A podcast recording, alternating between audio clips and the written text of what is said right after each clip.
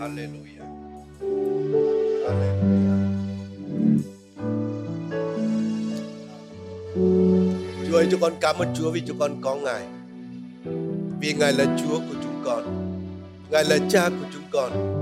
Đấng đã chuộc chúng con bằng dòng huyết máu của Ngài. Và chúng con thuộc về Ngài. Chúa ơi, chúng con cảm ơn Chúa vì buổi chiều ngày hôm nay. Ngài hiện diện giữa vòng chúng con. Giờ phút này chúng con cởi mở tấm lòng chúng con cho thánh linh của Ngài, cho lời của Ngài.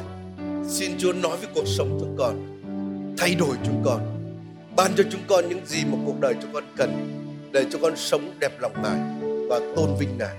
Chúng con cảm ơn Chúa. Giờ này chúng con dâng trong tay Chúa. Nguyện Chúa sức giàu cho chúng con chia sẻ lời của Ngài cũng như lắng nghe lời của Ngài. Chúng con cảm ơn Chúa, chúng con quy mọi vinh hiển về trong Ngài. Chúng con ngợi khen Ngài và chúng con hiệp lòng cầu nguyện trong danh Chúa Giêsu Christ. Amen. Amen. Amen. Amen. Cảm ơn ca đoàn. Trước khi ngồi xuống chúng ta hãy nói một điều gì đó thật tốt lành với anh chị em bên cạnh của chúng ta. Hallelujah. Chúng ta sẵn sàng nghe lời Chúa cho anh chị em. À, xin chúng ta hãy cùng nhau dở một à, đoạn kinh thánh trong sách Châm ngôn đoạn 30 ạ. Đoạn 30 à, từ câu 24 đến câu 28. Châm ngôn đoạn 30 từ câu 24 đến câu 28. À, tôi xin đọc đoạn kinh thánh này.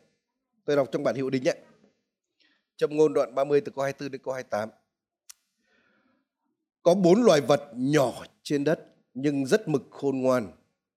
Con kiến dù là loài yếu ớt nhưng biết lo dự trữ thức ăn trong mùa hạ.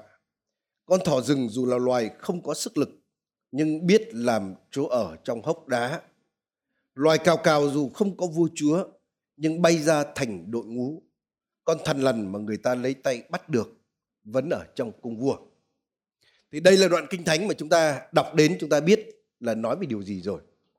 Ở đây nói đến có bốn loài vật nó rất là nhỏ, nó rất là mong manh, nó không đáng giá gì cả.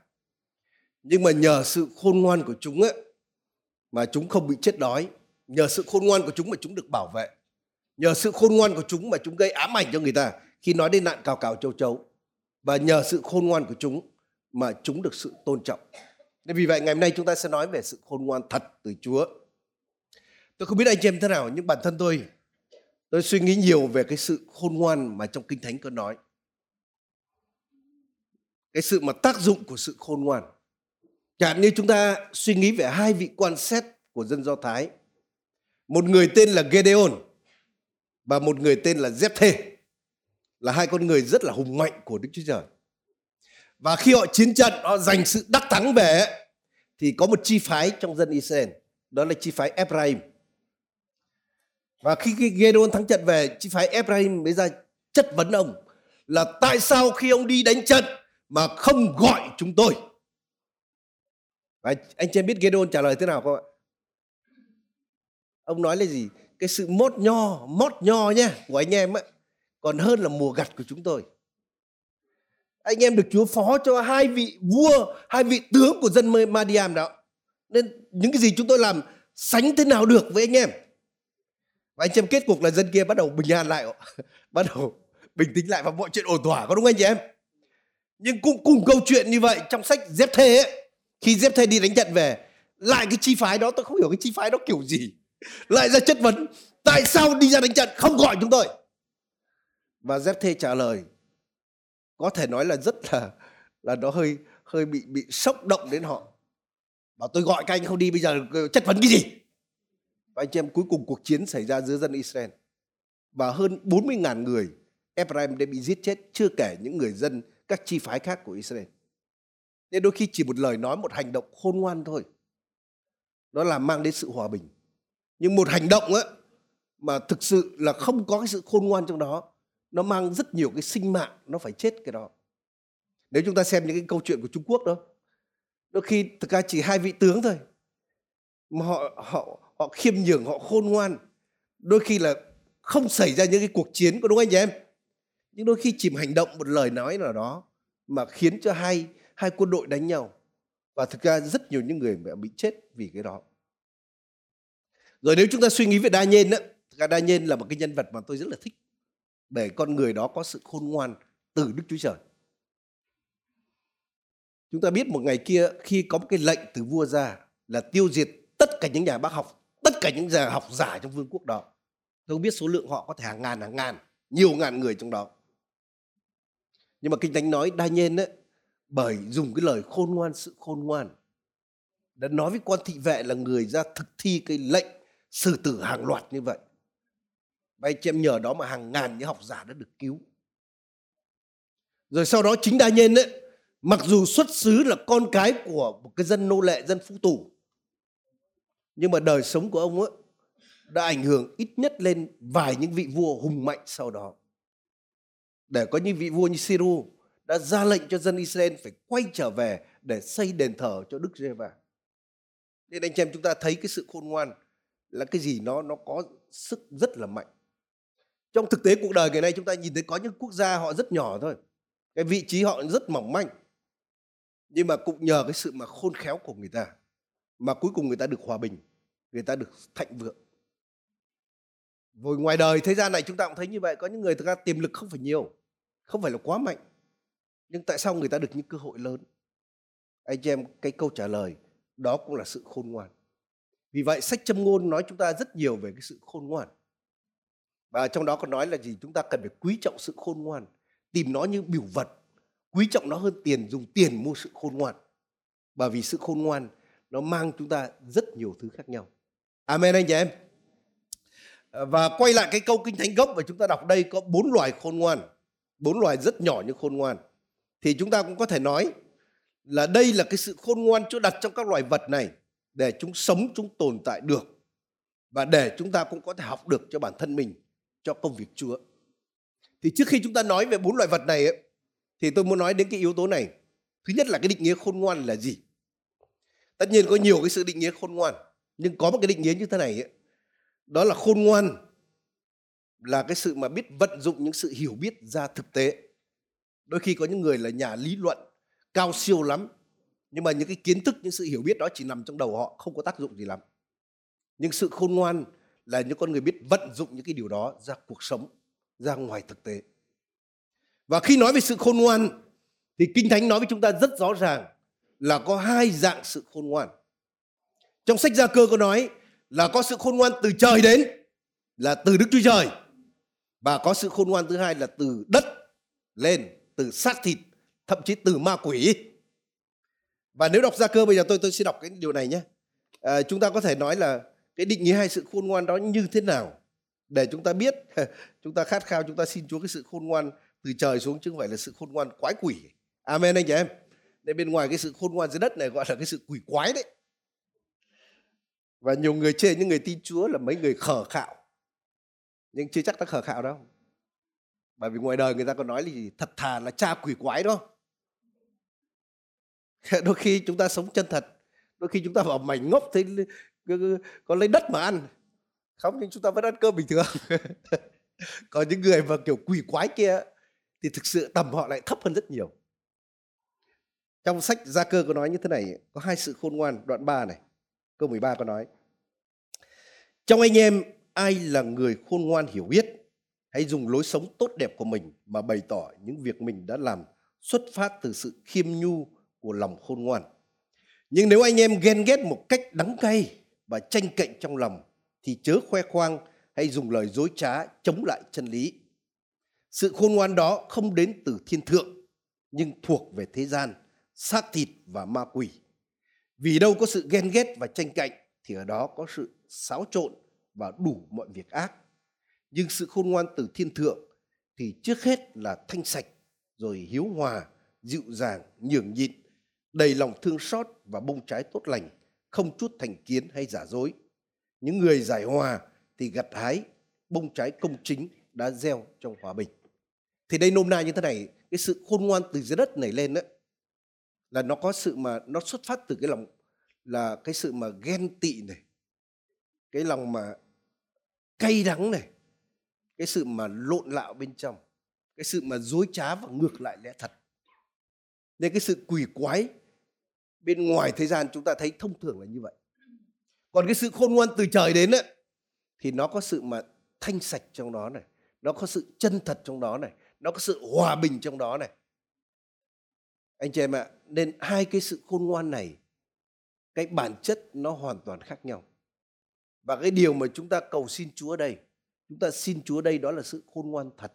Amen anh chị em và trong gia cơ có một lời hứa rất là tuyệt vời cho chúng ta, là nếu giữa vòng anh em, nếu ai thấy mình thiếu khôn ngoan, hãy cầu xin Đức Chúa Trời là đấng ban cho không hề trách móc. Nên chúng ta có thể xin Chúa sự khôn ngoan. Và ngày hôm nay chúng ta sẽ cùng nhau cầu nguyện để xin Chúa sự khôn ngoan thật. Amen anh chị em. Nên chúng ta hãy nói người bên cạnh là cuối buổi hôm nay chúng ta sẽ cầu xin Chúa sự khôn ngoan nhé và bây giờ chúng ta quay lại cái châm ngôn đoạn 30 này như chúng ta nói là có bốn loài vật nhỏ mỏng manh yếu đuối trên đất này. Và nếu chúng không có sự khôn ngoan này thì chúng không thể tồn tại không thể sống được. Nhưng nhờ sự khôn ngoan mà chúng sống được. Thì cái loài thứ nhất ấy, là loài kiến. Kiến có nhỏ không anh chị em? Kiến rất là nhỏ đúng rồi. Kiến nhỏ lắm nhưng mà cái sự khôn ngoan của loài kiến ở đây, đó là gì anh chị em? Đó là gì? Đó là mùa hạ. Nó biết chuẩn bị đồ ăn cho đến mùa đông. Nên cái sự khôn ngoan của loài kiến ở đây á, nó bảo bây giờ là mùa hạ, rất dư dật đồ ăn. Nhưng mà chắc chắn cái mùa này nó không kéo dài mãi mãi. Nên chắc chắn là sẽ có mùa đông đến và lúc đó mình không thể ra ngoài kiếm ăn được.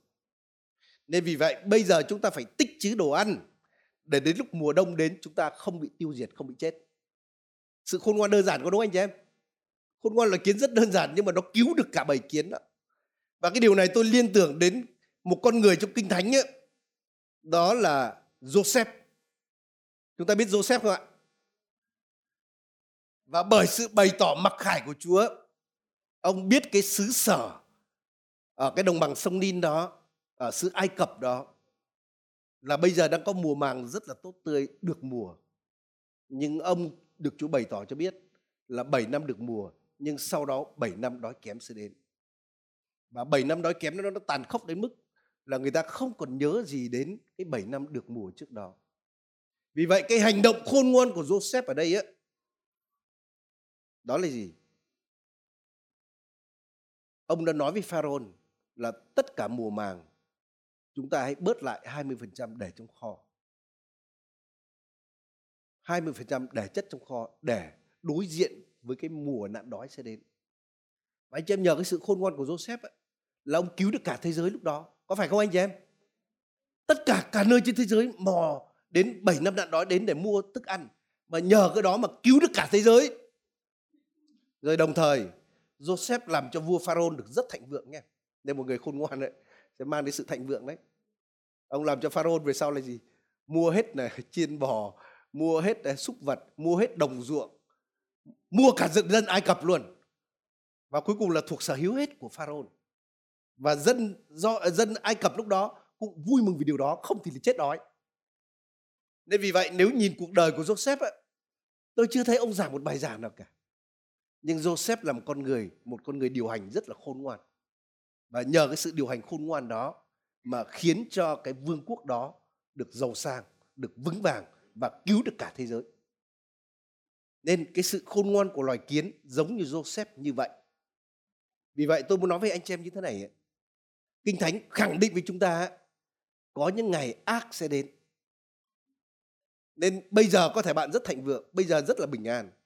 Nhưng mà Kinh Thánh bảo và đoàn là điều đó sẽ không xảy ra mãi. Ở trên đất này chắc chắn có những ngày gọi là ngày ác đến chắc chắn có những ngày gọi là ngày khó khăn đến. Và cái người khôn ngoan là người biết chuẩn bị tới cái điều đó. Tôi biết chẳng hạn như một số thanh niên chẳng hạn, có một số điều chắc chắn sẽ phải xảy đến rồi. Đến lúc sẽ lấy vợ, đúng không? Có phải không ạ? Chắc chắn lấy vợ cái đó có tránh không tránh được đấy thế mà có những người bây giờ là kiếm bao nhiêu tiêu sạch bấy nhiêu, thì lấy vợ nuôi kiểu gì? Ơ bảo trông cậy vào chúa. Anh chị em trông cậy vào chúa, bạn chỉ có quyền nói điều đó khi bạn làm hết những gì bạn cần làm. Amen anh chị em. Có nhiều đôi vợ chồng trẻ cũng như vậy. Thu nhập thế này và kiếm được bao nhiêu xài bấy nhiêu. Mà không biết sắp tới sinh con. Bây giờ vợ sẽ không đi làm được. Sinh con thêm á, sẽ phải nuôi nó thêm. Vậy mà không hề chuẩn bị tới điều đó. bảo là Chúa nuôi. À, nói rất thuộc linh nhưng mà nó không đúng. Chúng ta cần phải làm những cái gì khía cạnh chúng ta cần phải làm. Còn việc còn lại Chúa sẽ làm. Amen anh chị em. Rồi trong đời sống con người có những điều chắc chắn xảy ra. Tôi biết một điều xảy ra với tất cả chúng ta là tất cả chúng ta đều sẽ chết, sẽ gặp Chúa. Có phải không anh chị em? Kinh Thánh nói đã định cho loài người một lần chết và sau đó bị phán xét. Nhưng mà rất tiếc ít người chuẩn bị đến cái chết lắm. Ít người chuẩn bị đến điều đó lắm. Ít người chuẩn bị đến gặp đấng tạo hóa của mình. Đó là cái điều dại dột một cái sai lầm mà không bao giờ sửa chữa được. Nên vì vậy là anh chị em ơi, chúng ta học cái sự khôn ngoan của loài kiến, đó là chuẩn bị cho tương lai. Tôi nghe có những người con cái Chúa nói như thế này. À, Chúa nói là chớ lo lắng chi về ngày mai. Thế cần gì phải lo lắng?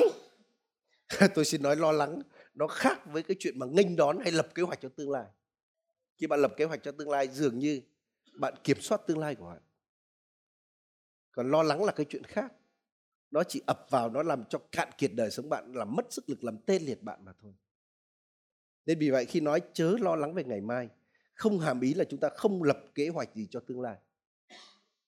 Nên có rất nhiều người nói là gì đấy, chim trên trời nó chẳng gieo chẳng gặt, chẳng có thâu chứa vào kho tàng. Thế mà chúa nuôi nó, huống chi là chúng ta. Nhưng tôi, thì tôi hiểu câu kinh thánh đó phải hiểu đúng như thế này cái loài chim trên trời nó không biết gieo đúng không? Có con chim là đi gieo không ạ?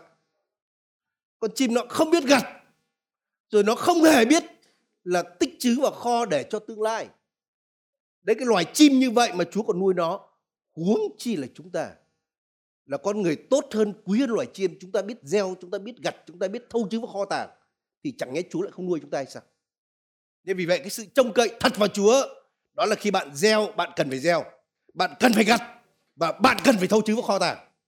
Khi bạn làm chọn điều đó, bạn có toàn quyền để mà tin cậy chúa, mà đòi hỏi chúa chúa phải chăm sóc cho con. Amen anh chị em. Nên vì vậy chúng ta cái chuyện mà à, không lo lắng cho tương lai không phải hàm ý là như vậy à, tôi muốn nói thêm một cái điều như thế này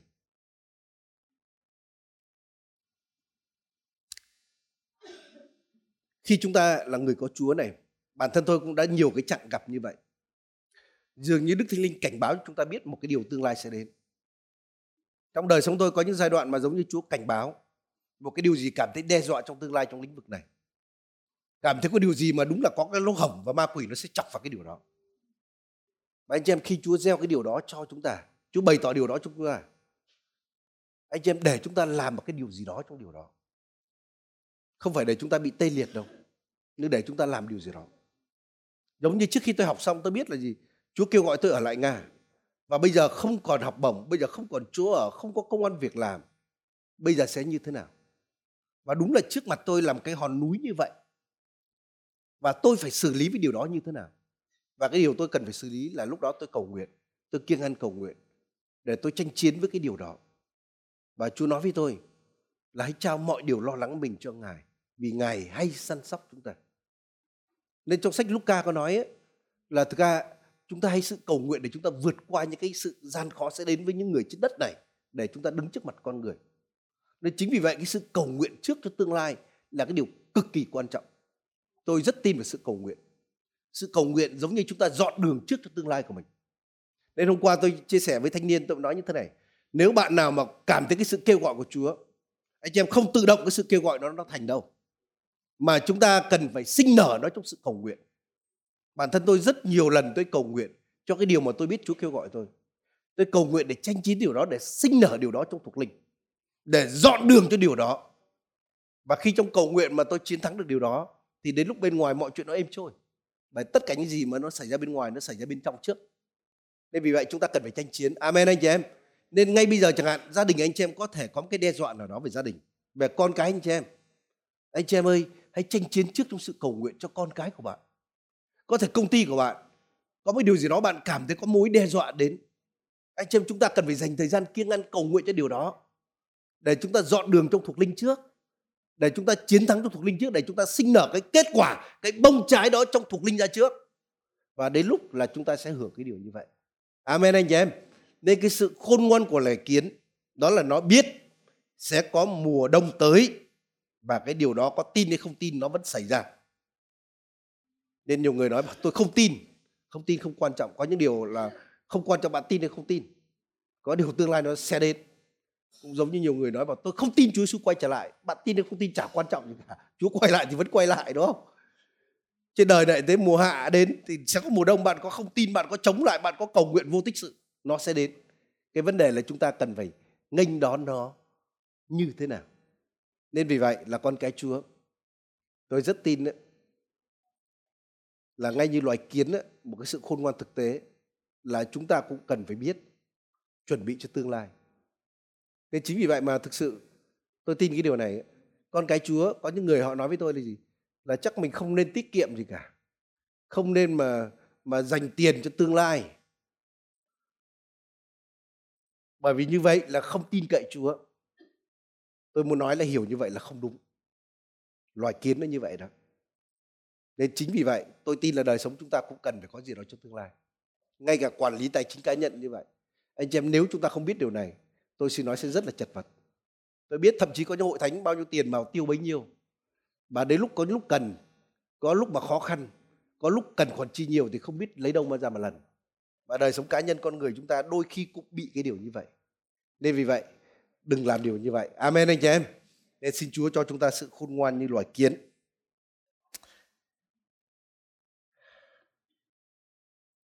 Khi liên quan đến hội thánh này, anh chị em, nếu năm nay chúng ta gọi là mùa gặt lớn chúng ta có tin là mùa gặt lớn không anh chị em? Thì chúng ta phải làm điều gì đó để nghênh đón điều này. Tôi tin là một điều chúng ta cần phải nghênh đón đấy là hướng tới mở thật nhiều điểm nhóm vào. Bởi rõ ràng có nhiều kho chứa thì đến lúc mùa màng mới, mới chứa đựng được có phải không anh chị em? Nếu chúng ta không nghĩ tới điều đó thì nó không ổn. Tôi thấy có một số người nói là bây giờ hội thánh tự nhiên cơ sở này cơ sở kia làm gì bây giờ chưa ấy? Anh chị em cái có những cái điều mà chúng ta chuẩn bị cho tương lai tôi tin đến lúc năm 10 năm tới, riêng trong vùng thủ đô này, chúng ta khoảng vài trăm hội thánh. Tôi chỉ suy nghĩ là gì? Vài trăm hội thánh riêng nhóm nhân sự đã một nghìn người. Không biết chúng ta sẽ ở đâu. Nên nếu bây giờ chúng ta không chuẩn bị cái điều đó, anh em đến lúc nó xảy ra, mà nếu không chuẩn bị thì chả có điều đó xảy ra đâu. Nếu con người không sẵn sàng thì điều đó không xảy ra đâu. Nên vì vậy nhiều cái chúng ta chuẩn bị tương lai. Bây giờ chúng ta đến cái loài thứ hai ấy ở đây nói đến là cái, cái con thỏ rừng nữa nếu chúng ta xem các chương trình ờ, gọi là chương trình thiên nhiên đó chúng ta thấy những con thỏ mà thực ra miếng mồi ngon lắm nó yếu đuối mỏng manh mà thịt nó chắc lại ngon nữa. Rất nhiều những loài thú mà muốn bắt con đó từ chó rừng từ uh, linh cẩu rồi từ báo từ sư tử rồi rất nhiều loài để bắt những con đó. Nhưng mà bắt nó không dễ đâu. bởi vì kinh thánh nói là cái loài này nó có một cái sự khôn ngoan. Là nó biết đấy là nó không có sức mạnh. Nhưng anh chị em ơi nó biết làm chỗ ở nó trong vầng đá. Nên nhờ cái vầng đá mà che chở nó. À, nên cái loài này là loài nó biết sức nó yếu. Nó biết tự nó không thể làm được và nó đã dựa vào cái sức mạnh cái sự bảo vệ của vầng đá để cho chúng được an toàn. Nên chính vì vậy trong đời sống chúng ta để chúng ta có sự khôn ngoan này ấy, chúng ta cũng phải biết mình mong manh như thế nào. Đôi khi con người chúng ta nghĩ quá cao về mình nhưng nói thật con người chúng ta là loài rất mong manh. Kinh thánh còn nói là chúng ta là loài người có hơi thở nơi lỗ múi này đúng không? Tôi xin nói là chỉ cần bịt khoảng 10 phút thôi là chúng ta đi ngay, có phải không anh chị em?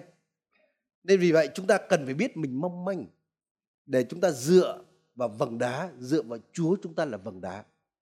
Đây có một câu chuyện đấy, hình như tôi kể câu chuyện này rồi. Đó là tất cả các loài vật đến trước chúa. Con sư tử nó nói là gì? Chúa con cảm ơn chúa vì con có sức mạnh lắm. Chả con nào dám làm gì con. Con voi nói là cảm ơn chúa vì con lớn, con có sức mạnh lắm. Cũng không con nào động được con được ngay cả loài kiến nó đến nói với chúa là chúa ấy, mặc dù chúng con nhỏ nhưng mà chúng con cũng chơi được cả con voi. Và cuối cùng chỉ có một con chiên nó đến nó khóc với chúa.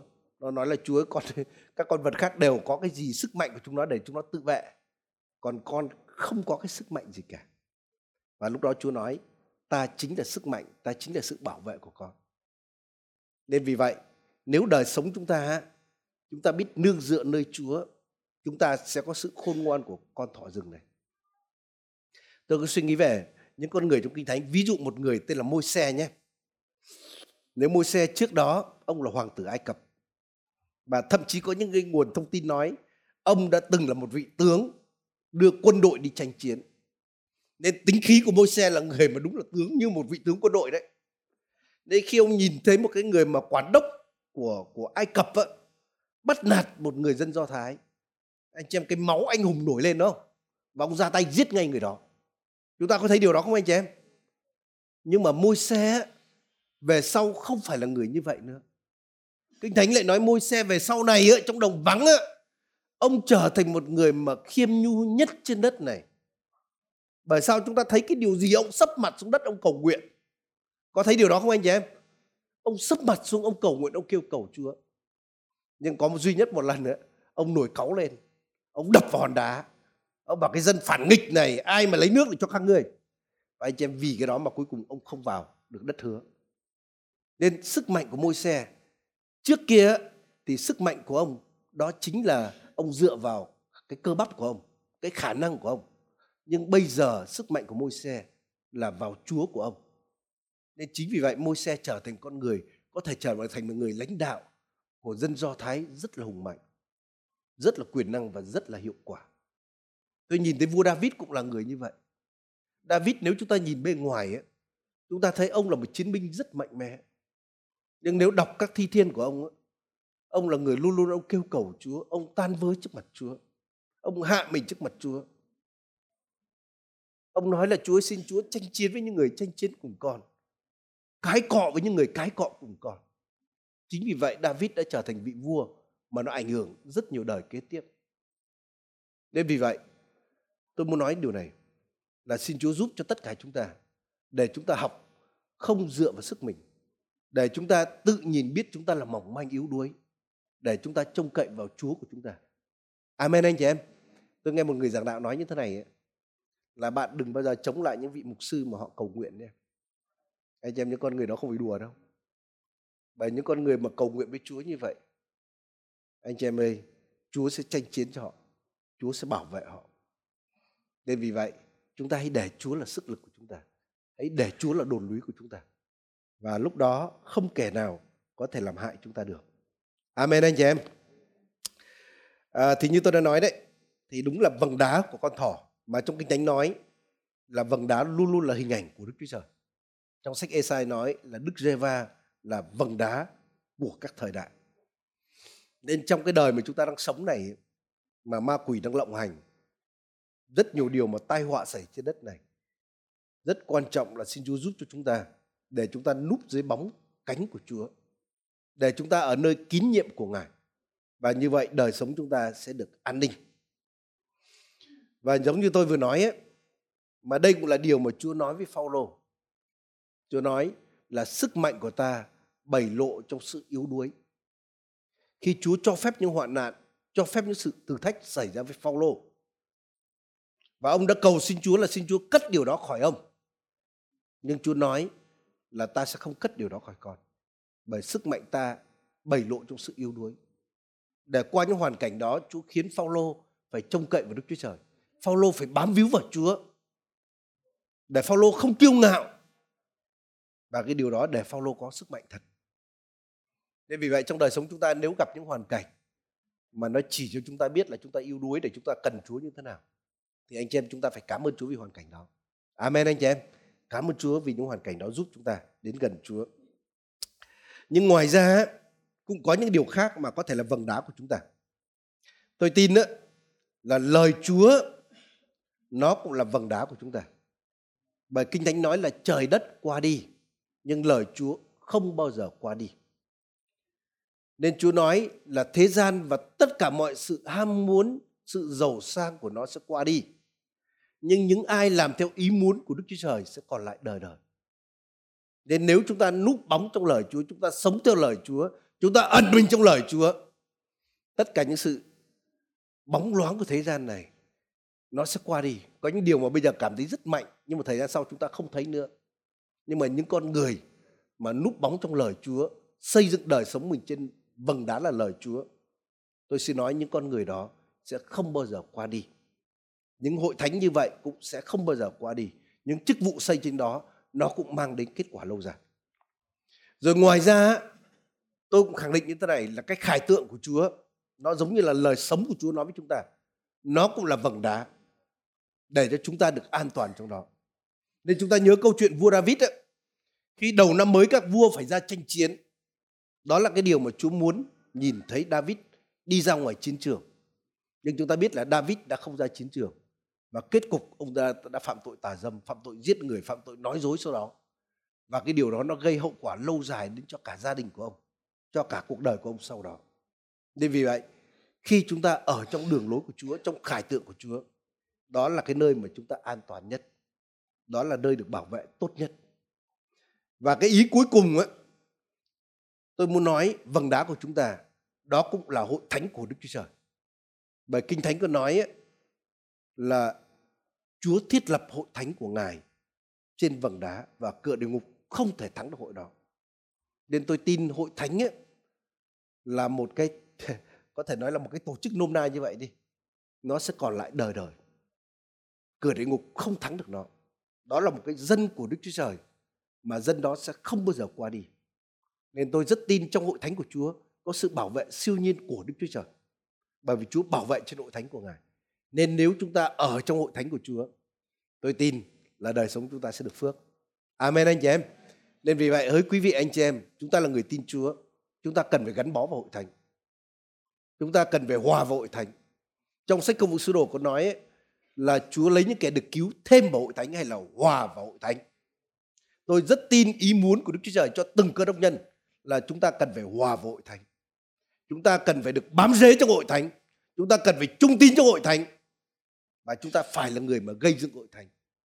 Và với thái độ như vậy đời sống chúng ta là đời sống được phước. Bởi kinh thánh nói là những kẻ được trồng trong nhà đức giê va sẽ trổ bông trong hành lang của đức chúa trời chúng ta. Rồi đến buổi già bạc họ sẽ còn được xanh bông trái được thạnh mậu và xanh tươi. Amen anh chị em. Nên trên dân của đức chúa trời có sự bảo vệ rất siêu nhiên. Tôi cứ nghe một cái câu chuyện nếu chúng ta để ý một cái câu chuyện có một con người trong kinh thánh ấy, đó là tên là Naomi đúng không? Tất nhiên là cái câu chuyện đó chúng ta có thể học rất nhiều điều.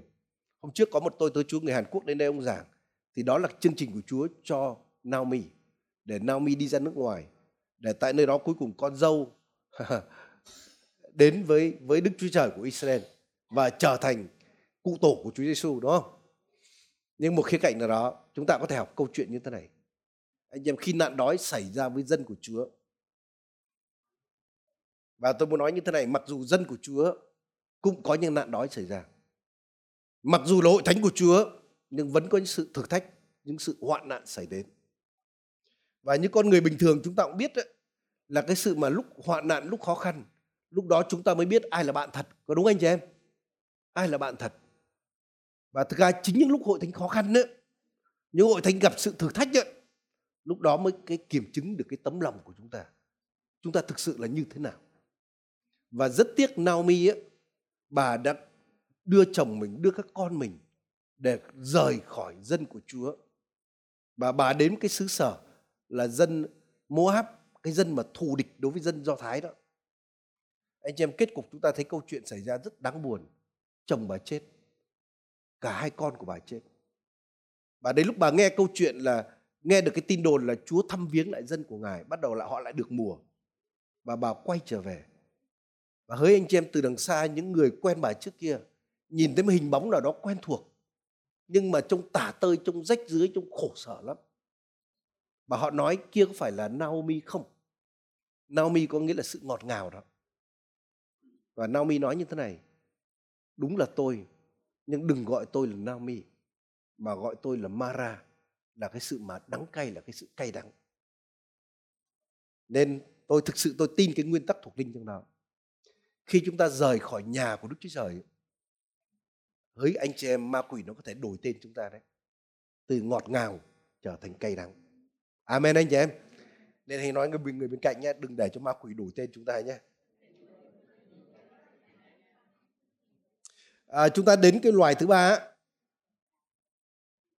à, chúng ta nói đến loài cào cào hay châu chấu. Chúng ta biết cào cào châu chấu không anh chị em? Ngày nay nhiều người thành phố không biết đâu nhưng hồi chúng tôi ở nhỏ ở quê ấy, món này là món cũng khá ngon đấy.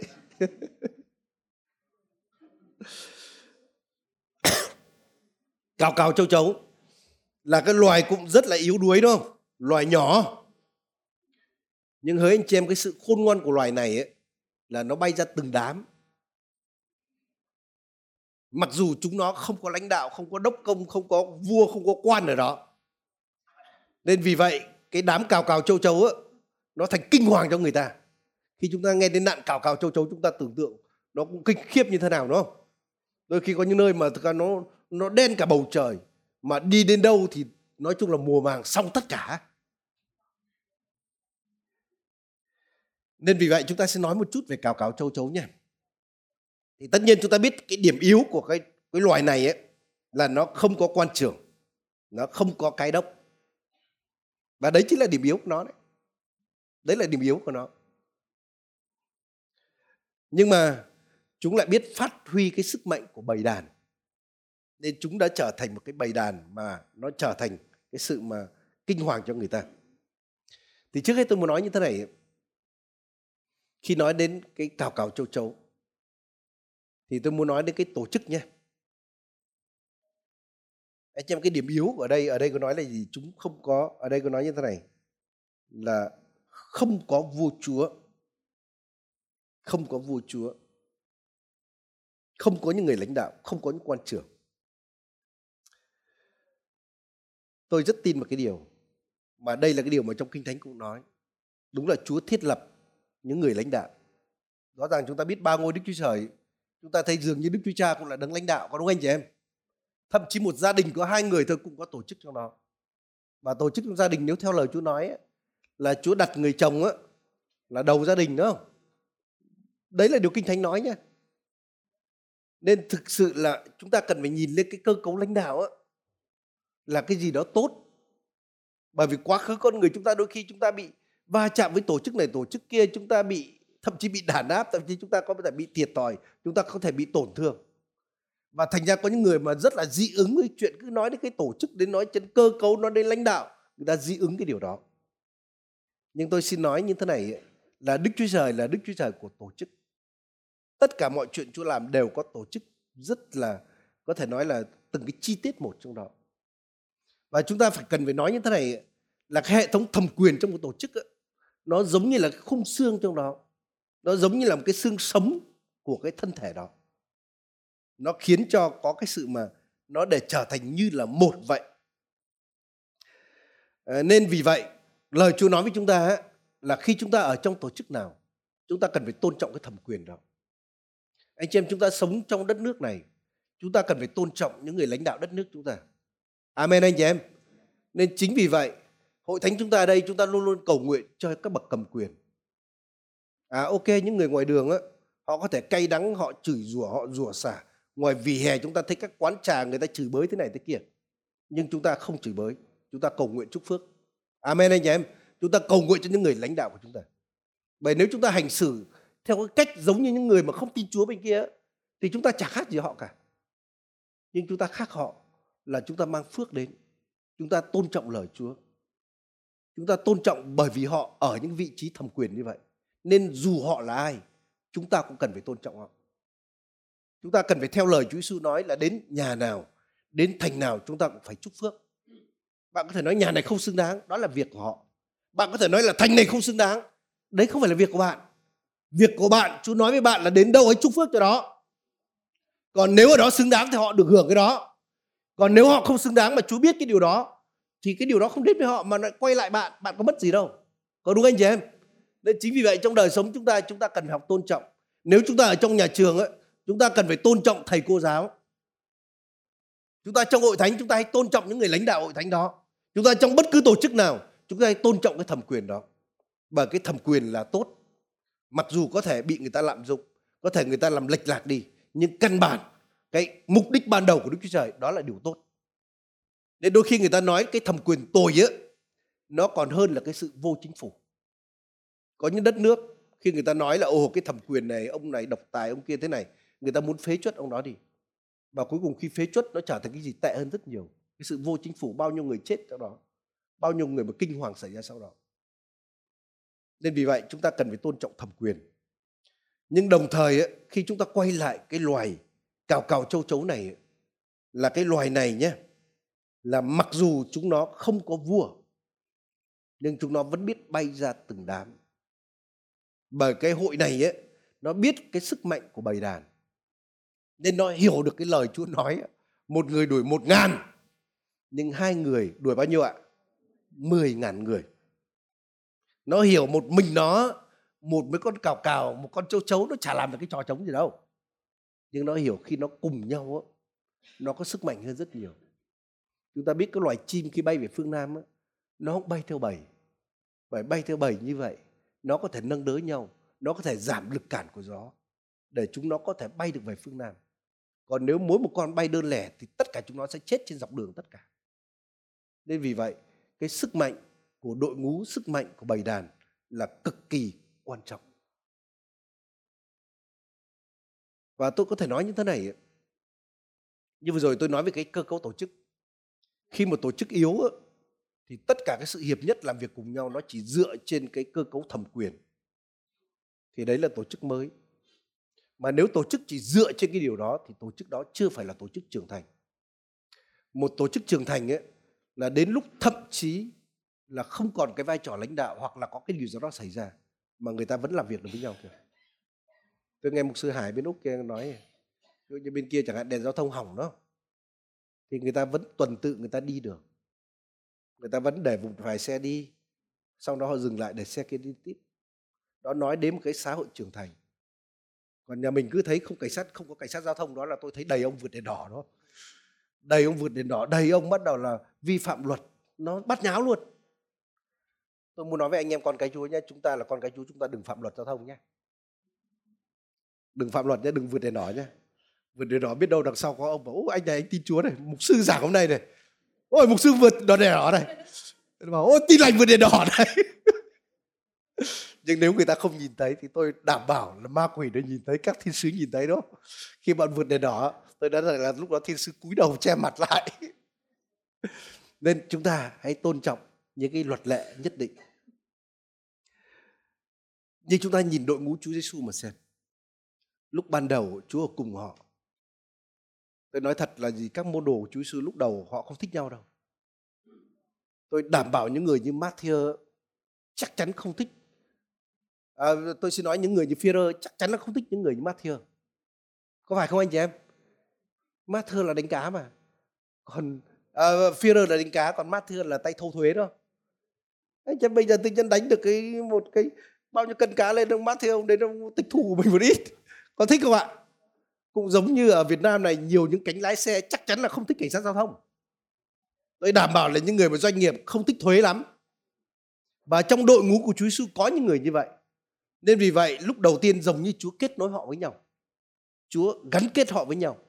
Trong họ luôn luôn tranh chiến với nhau ai là người lớn hơn hết. Nhưng anh em đến một ngày khi Chúa Giêsu bị đóng đinh ấy, mà thậm chí đến lúc họ chưa biết là Chúa sống lại.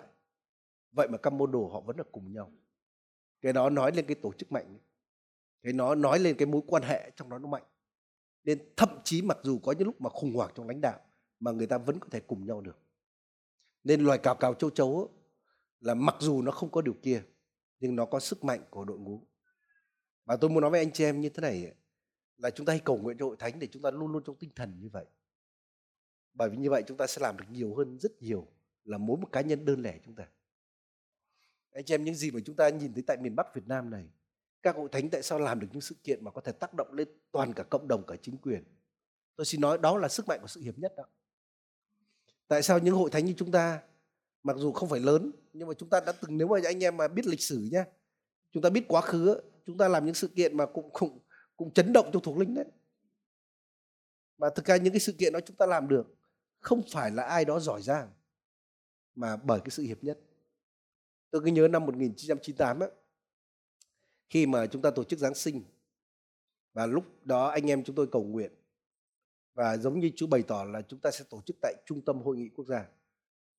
Và anh em đó vẫn là cái cơ sở duy nhất mà chỉ có chúng ta tổ chức ở đó thôi thậm chí về sau những người chính quyền nói là chỉ duy các anh tổ chức ở đó thôi. Chứ còn chả hội thánh nào chả có tổ chức nào bên tôn giáo chỉ có mối là phật đản tổ chức đó thôi. Và anh chị em ạ khi mà cái địa điểm đó anh chị em ạ cái áp lực nó rất lớn chứ tiền cũng rất nhiều chứ. Nhưng mà khi cầu nguyện á, thì Chúa nói với lòng tôi như thế này là nếu các con như một người nếu các con hiệp nhất như một người điều gì các con cũng làm được nên tôi rất tin vào cái sức mạnh là hiệp nhất. Nên mặc dù hội thánh chúng ta chúng ta vươn tới để chúng ta mở ra rất nhiều mục vụ, rất nhiều điểm nhóm, rất nhiều hội thánh. Nhưng một cái điều chúng ta sẽ không bao giờ bỏ mất, đó là sự hiệp nhất của chúng ta. Amen anh chị em. Và để có sự hiệp nhất, đôi khi chúng ta phải trả giá một điều gì đó.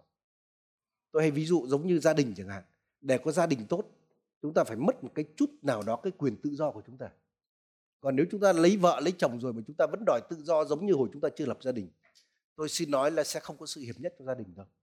Và khi mà chúng ta làm việc giống như một đội ngũ cụm là như vậy.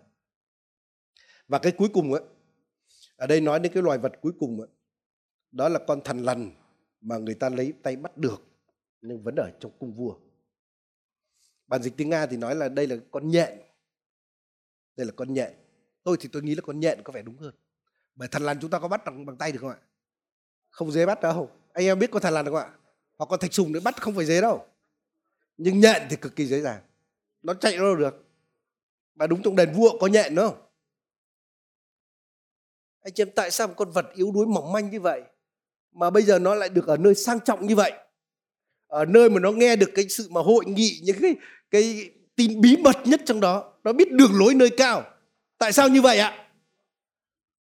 Anh chị em ơi, nếu chúng ta nhìn con nhện nhé cái điều gì khiến cho nó ở trong cung vua? Tôi xin nói đó là cái sự răng tơ của nó đấy.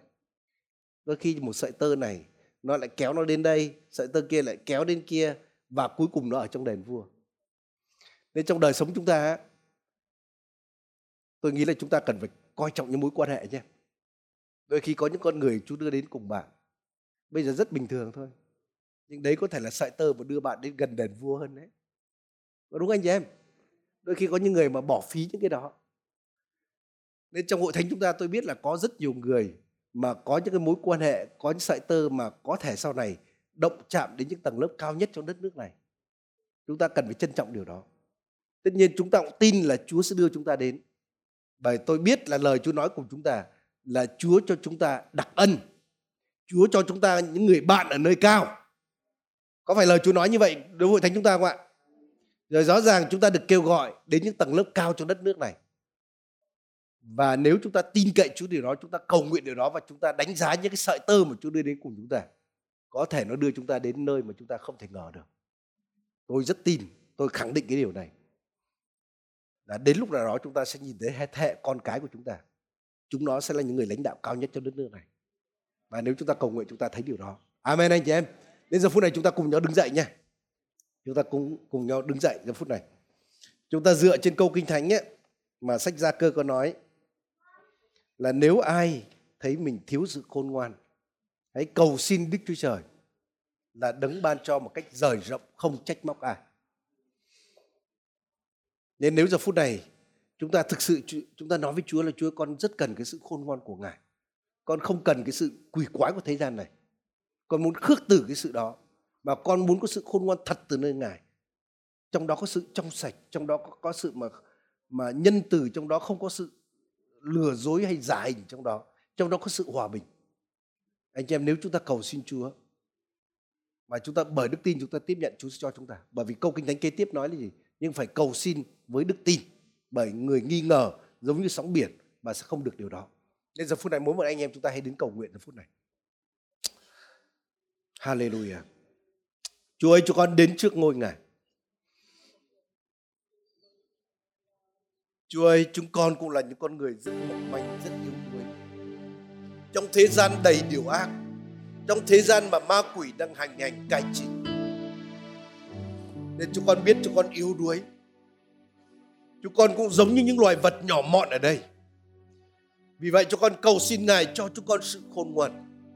Cho chúng con học được sự khôn ngoan của những loài vật ở đây.